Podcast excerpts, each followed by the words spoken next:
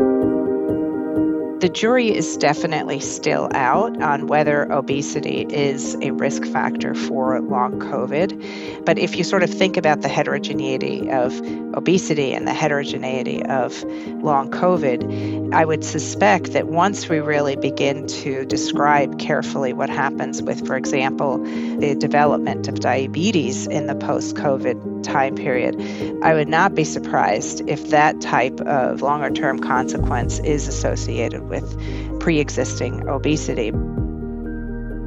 That was Dr. Monika Safford, John J. Cooper Professor of Medicine and Chief of the Division of General Internal Medicine at Weill Cornell Medicine. Dr. Safford is a clinician and investigator with clinical expertise in preventative healthcare, treatment of acute and chronic illness, and coordination of care for those with chronic diseases. She was also one of the first researchers to find a connection between obesity and COVID 19. You're listening to Weight Matters, where we unpack the science behind our weight, why it matters, and the effects it has on our health, psychology, and society. This season, join doctors Louis Aronne and Catherine Saunders, leading experts in the field of obesity medicine and co founders of IntelliHealth, as they tackle the many ways weight impacts our broader health and along with experts in the field, explore innovative strategies for preventing and treating obesity. In this episode, Dr. Safford shares her findings on the link between obesity and severe cases of COVID 19. She also explains what the pandemic has taught us about health equity and the importance of providing patients with the information they need to advocate for themselves. We're glad to have you along for this journey. There's a lot to discuss, so let's dive in.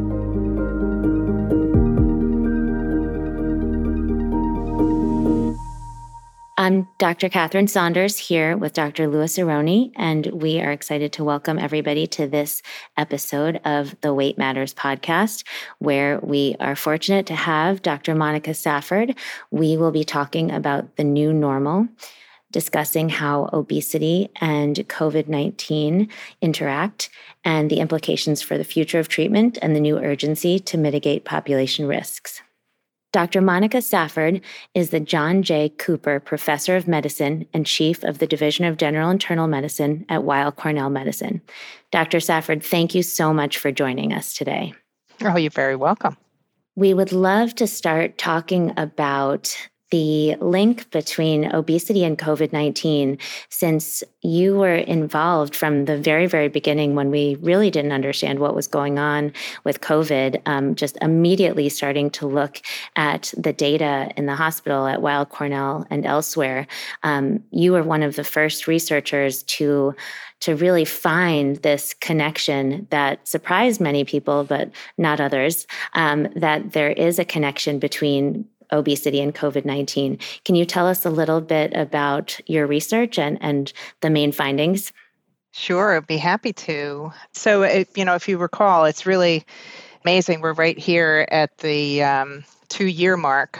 And if we think back what was going on in New York City at that time, it was really pretty frightening how we had a very unexpected uptick in in cases everybody was in in an area of, of science that no one had ever been in before. So it was this mad frenzy to try to collect as much data as we possibly could in New York City because New York was the first place in the United States where it really took off like wildfire very quickly, within just a few days, we noticed, the clinicians noticed that there were just a disproportionate number of obese patients, especially young patients.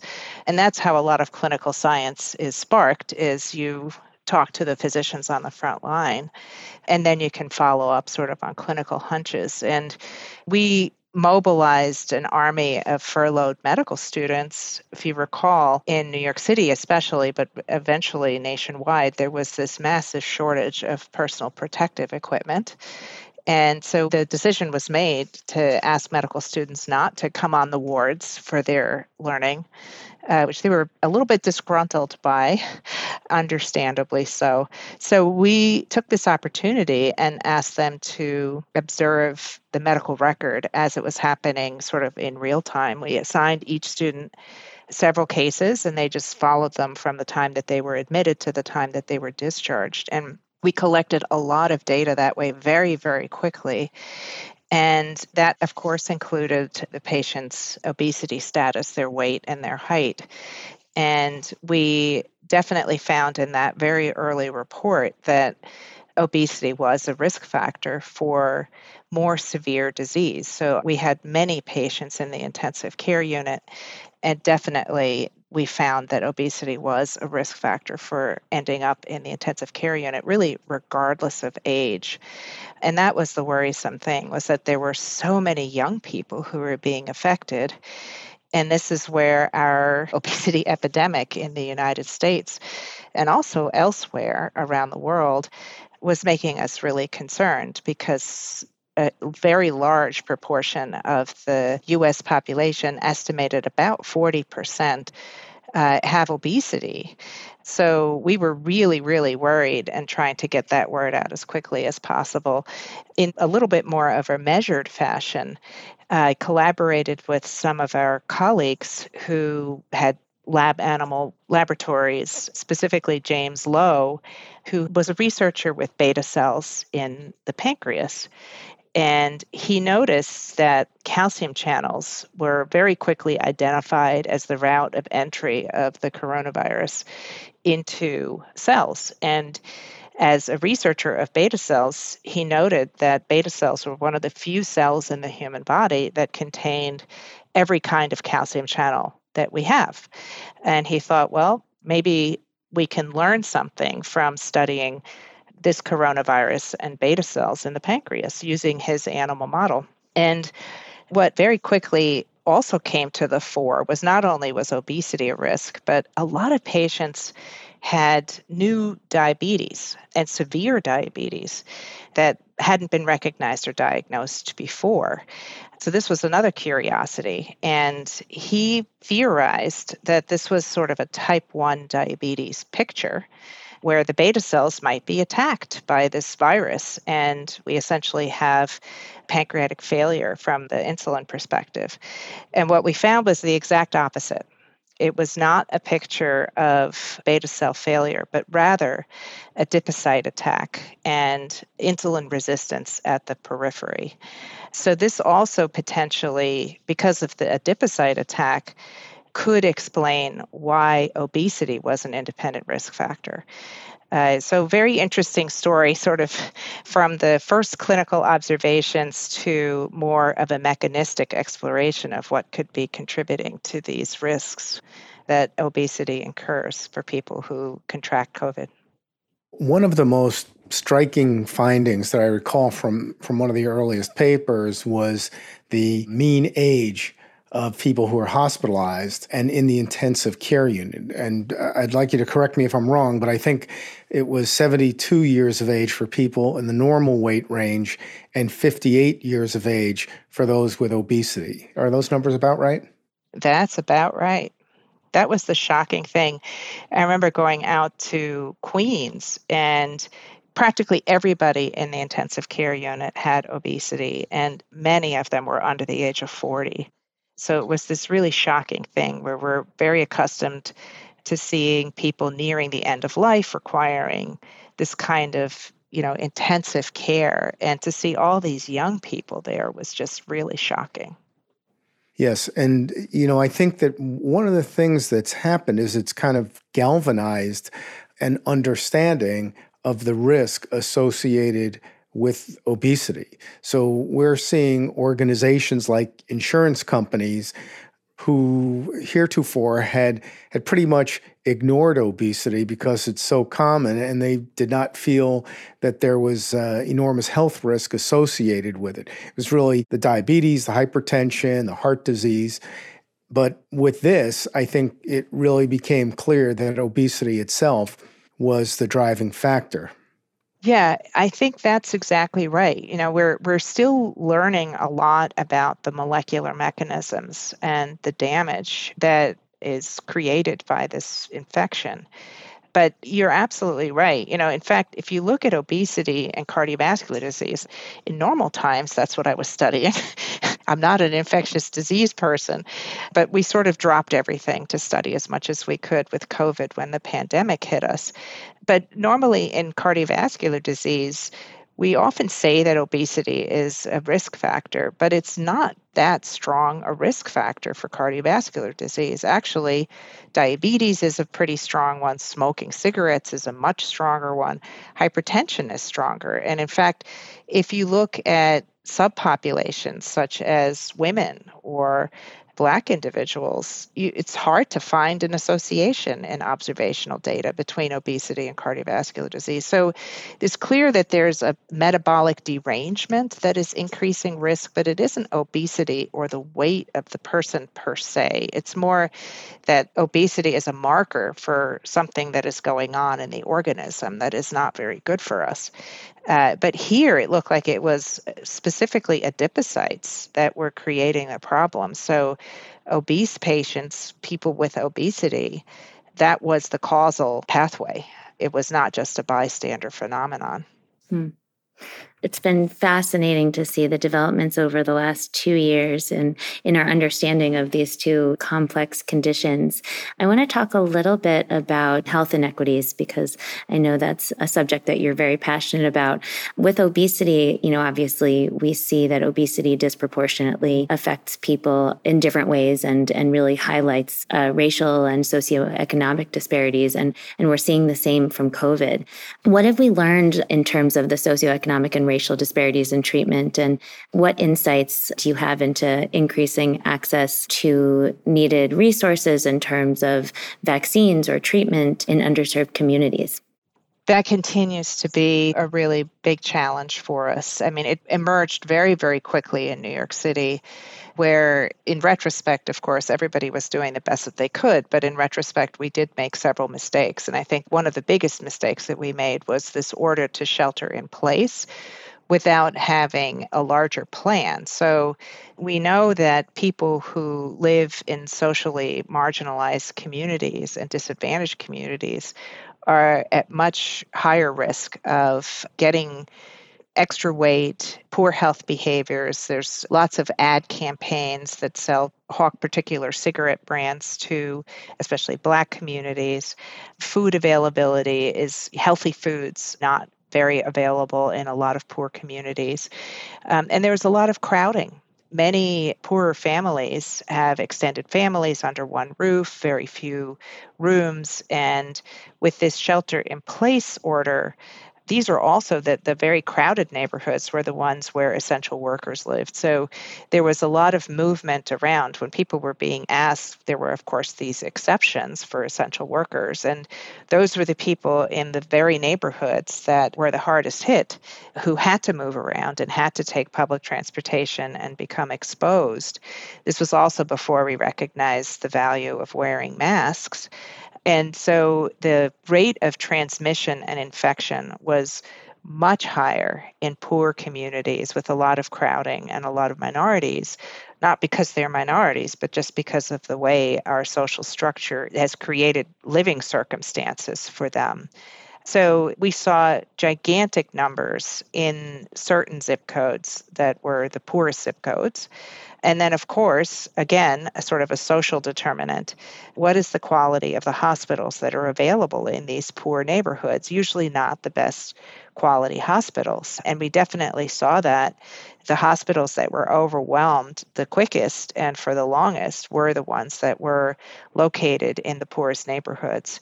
So you had this conflagration of risk factors where you had underlying chronic diseases like obesity diabetes, heart disease, lung disease, all of which the CDC has listed as chronic conditions that are sensitive to social determinants of health, so much more common in poor communities. So these chronic diseases were already more prevalent. Then we had crowding, so we had greater transmission. Then we had essential workers in greater numbers in these communities, so more transmission and more opportunities for transmission and uh, access to health care. So it was all of these factors converging in the in the pandemic and the result was that African Americans for example had 2 to 4 times the mortality from covid compared to white people. It was really a tragedy. Yeah, really um, a difficult time, and you know, fortunately, we're we're starting to come through that, and hopefully, we'll be better prepared for the next infectious pandemic. But we still have the obesity pandemic with us. One of the interesting studies I, I've seen since the pandemic started was a study from bariatric surgeons which, you know, this is not a randomized trial, but it suggested that there was uh, less of a risk of severe COVID. Same risk of getting COVID, but less of a risk of severe COVID in people who had had bariatric surgery compared to people who were at the initial starting weight that those people had had. So, you know, there, there is, but it's interesting because the fat cells are still there, but for some reason they're not being infected when you know inflammatory processes we know aren't as strong there are a number of possible mechanisms by which this could happen but then there are others where there's absolutely no difference Yes. In fact, you know, in our early study, this was on, you know, fewer than 400 people. I mean, at the time, it was the largest study of a community based sample in the United States. Within, we got this published as a letter in the New England Journal six weeks after the first patient crossed our threshold. So it was really a blitzkrieg of a study. But in that study, we saw obesity definitely as a risk factor, but we did not see it as a risk factor for mortality. So obesity landed you in the intensive care unit on a ventilator more often. But once you got to the intensive care unit, we did not observe a difference in mortality. That, in the meantime, you know, there have been meta analyses and studies with hundreds of thousands of patients that have seen or have observed an excess mortality, uh, about almost 50% higher mortality if you look at sort of the, the worldwide experience with the risk of, you know, when you have obesity and you happen to contract COVID. So, you know, I just want to make sure that we are reiterating how incredibly important it is to counsel patients on the importance of vaccination and very simple strategies like wearing masks in public and washing hands carefully uh, especially before eating. And I, you know, we're sort of exiting the most intense phase of this pandemic with any luck at all. But one of the questions that a lot of our patients have for us is, I'm at high risk. I have obesity. What do I do? What should I be doing? And I'm certainly telling people don't let up. You know, continue to take precautions, wear masks, make sure you're fully vaccinated and boosted, you know, I don't think there was a switch that happened from one day to the next that now the pandemic is over.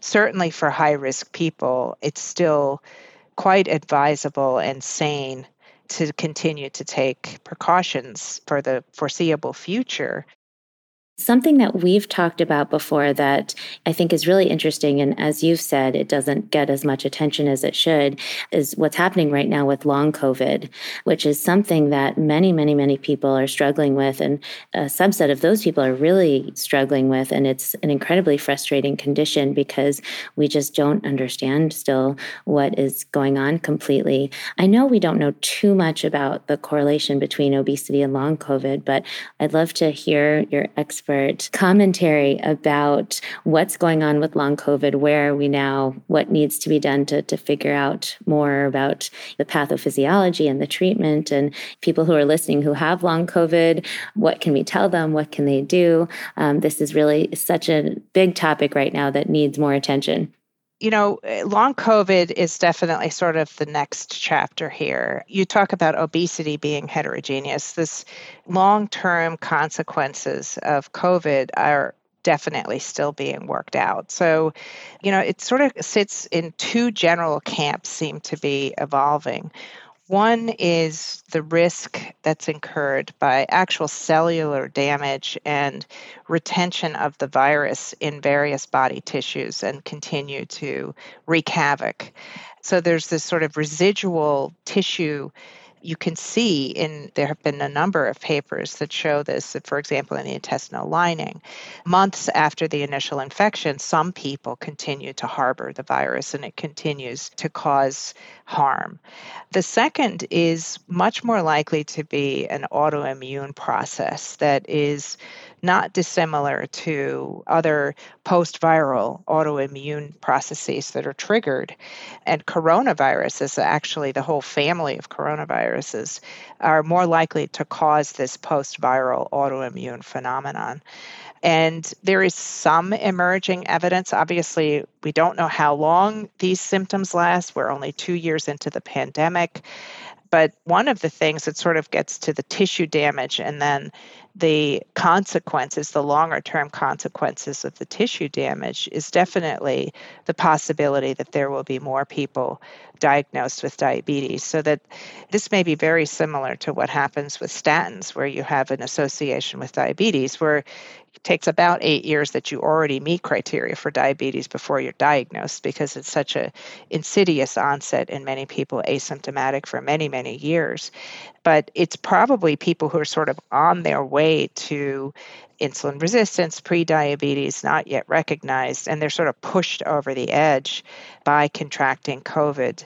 So this gets to the adipocyte attack and all of these diabetes cases that we were seeing, including diabetic ketoacidosis in people without a previous diagnosis of, of diabetes when they were in the intensive care unit with acute COVID. So the jury is definitely still out on whether obesity is a risk factor for long COVID.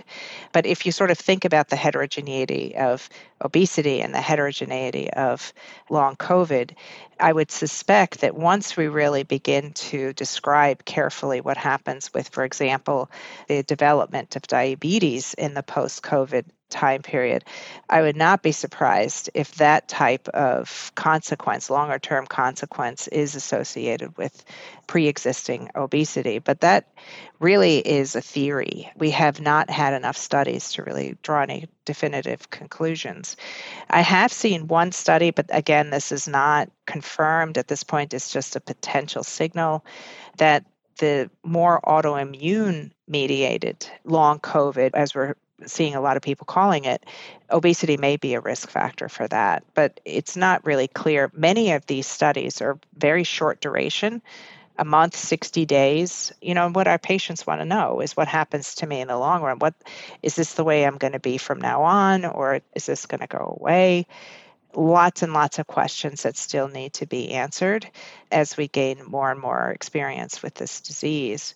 I agree. There are more questions than answers the jury is out on how it's going to shape up. But I think that the relationship between diabetes and insulin resistance leading to an increased incidence of type 2 diabetes is, is something that's going to take years to really evaluate completely. Because there are some people as you pointed out may take years before we actually see what the uh, effect of the increased insulin resistance is. So people who are borderline whose uh, pancreas may have been able to keep up those people will be pushed over into type 2 diabetes earlier and it could take a long time to figure that all out one of the fascinating studies is I know there's a lot of work going on right now at Yale in, in one of the immunology labs that found that some people with long COVID are actually cured by getting the vaccine. So that's a fascinating uh, finding that if patients waiting for the data to become definitive, here's yet another reason to potentially consider getting vaccinated because there is a chance that it might help long COVID symptoms. Whether or not that's true for people with and without obesity is anyone's guess, but certainly you don't want long COVID because in about 40% of patients, they can't return to full time work. So it can be pretty devastating.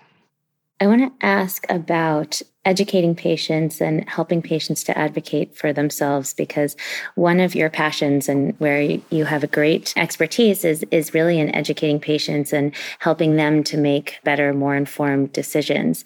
What has the pandemic taught you or how has it changed your perspective or the urgency to continue along this pathway to help patients to advocate for themselves and help patients to really get the education that they need need since there isn't enough time generally face to face with healthcare providers.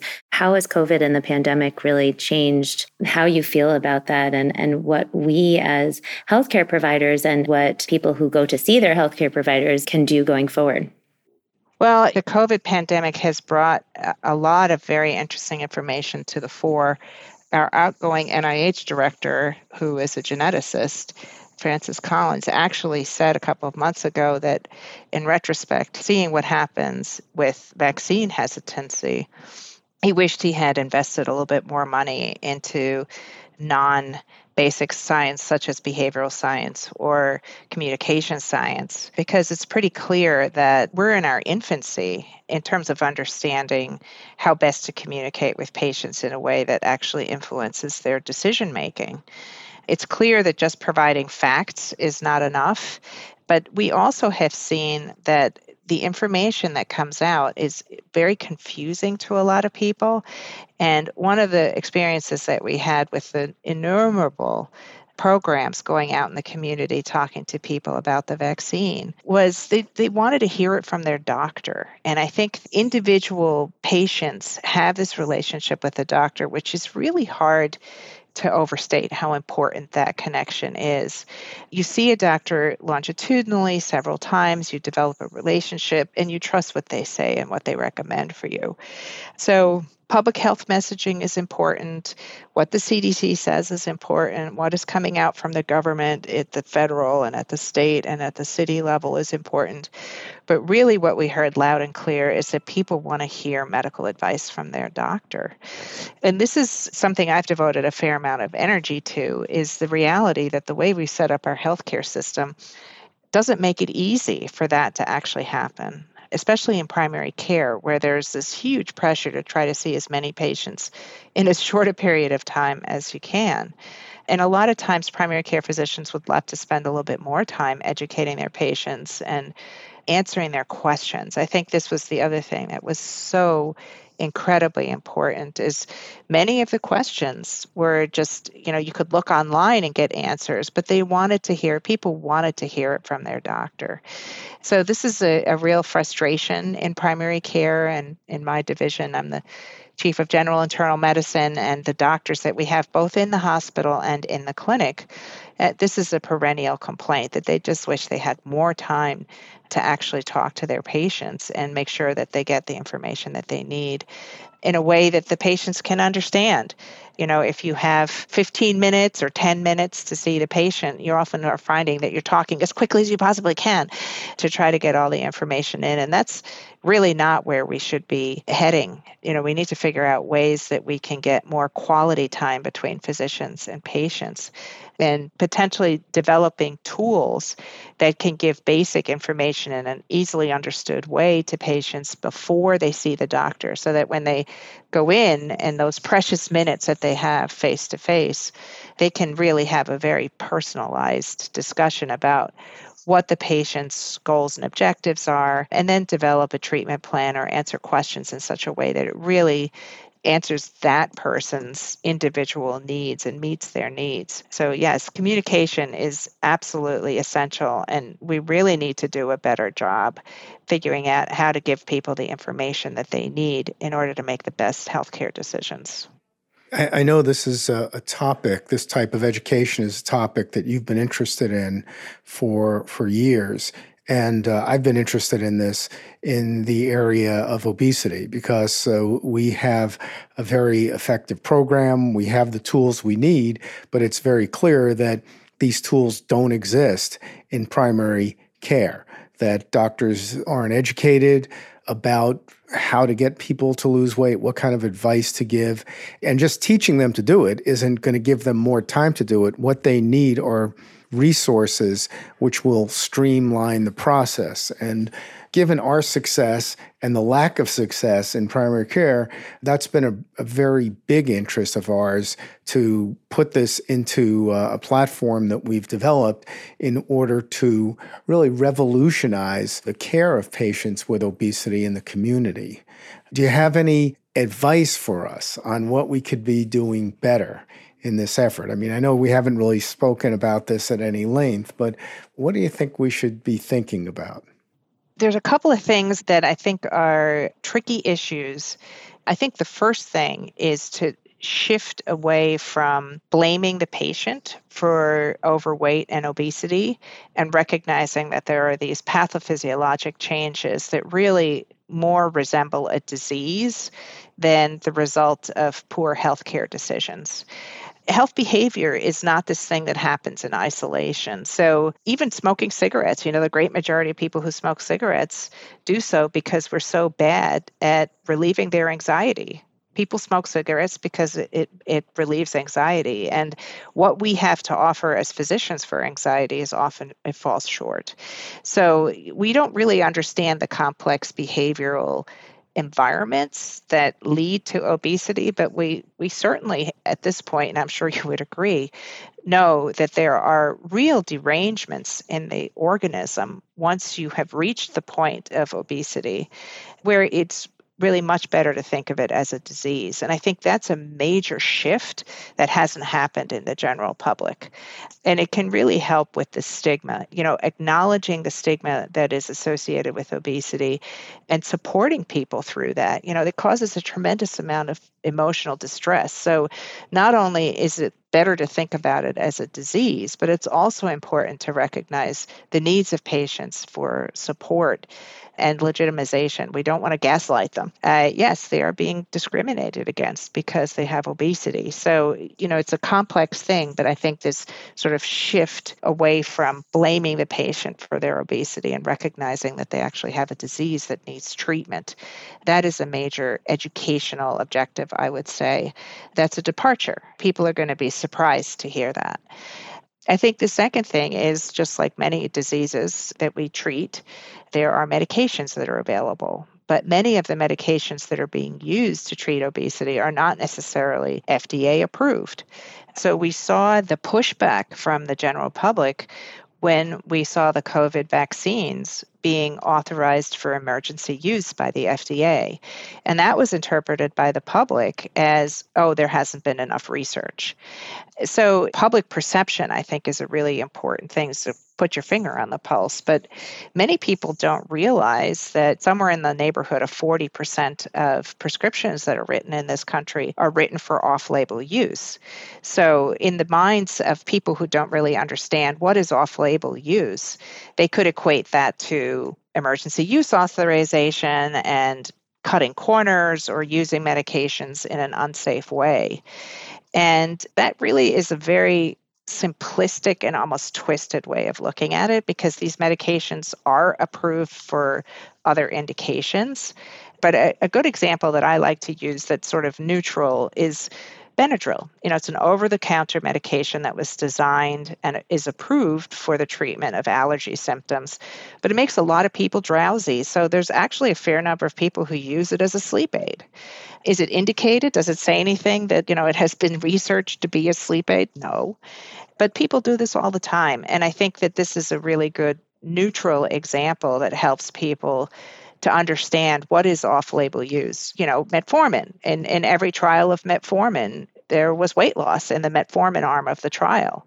It is being used primarily in diabetes, but that doesn't mean that you can't also recognize what happened in the trial as a sort of a bystander benefit and then use it therapeutically Thank you for bringing up those important points, Dr. Safford. This is, you know, you, are taking words out of our mouth. We spend so much time telling our patients yeah. and anybody who will listen, you know, that obesity is a disease. It's not a matter of a lack of willpower. It's not a lifestyle program. And, you know, that's such an important part of our conversation with every single patient, as many times as it takes for them to really internalize it. Because until we're on the same page with that, it's very hard to make progress and, and to continue the conversation. So that is a huge, huge, huge part of what we do. And then the conversation surrounding medications is definitely complicated. And everything that's been happening with the COVID vaccine has complicated people's opinions of health information and what they can trust, what they can't trust, what it means to have something be FDA approved, and the whole process. So it's been a very interesting time you know, we're, we do not have too much time left. So I'd love to end with maybe one or two last questions. In our field, we talk about how the COVID pandemic, one of the maybe few positive things to actually come out of this awful situation is, as we've talked about, the focus on obesity being something to take more seriously. And we've definitely seen a trend towards people taking obesity more seriously. Some of the other um, positive things have been really the focus on, on the need for technology to improve access to care and the willingness for people to engage in, in technology around their health because we kind of got thrown into it overnight and, and it works much better than we've thought. So I think combining all of our brains with the obesity medicine and educating patients, helping patients advocate for themselves, sounds like we would have a great, great collaboration here. I'd love to end with one or two questions about COVID fatigue. It sounds like so many people are just like, oh, I cannot listen to anything more about COVID. I want this to be behind us. There's so many news updates still, and you know, a lot of people have moved on. What do you think is still something that's interesting that people may not know about, or something that's surprising for those who have COVID fatigue, or something that's coming in the pipeline that people would be interested to hear about in this field of COVID?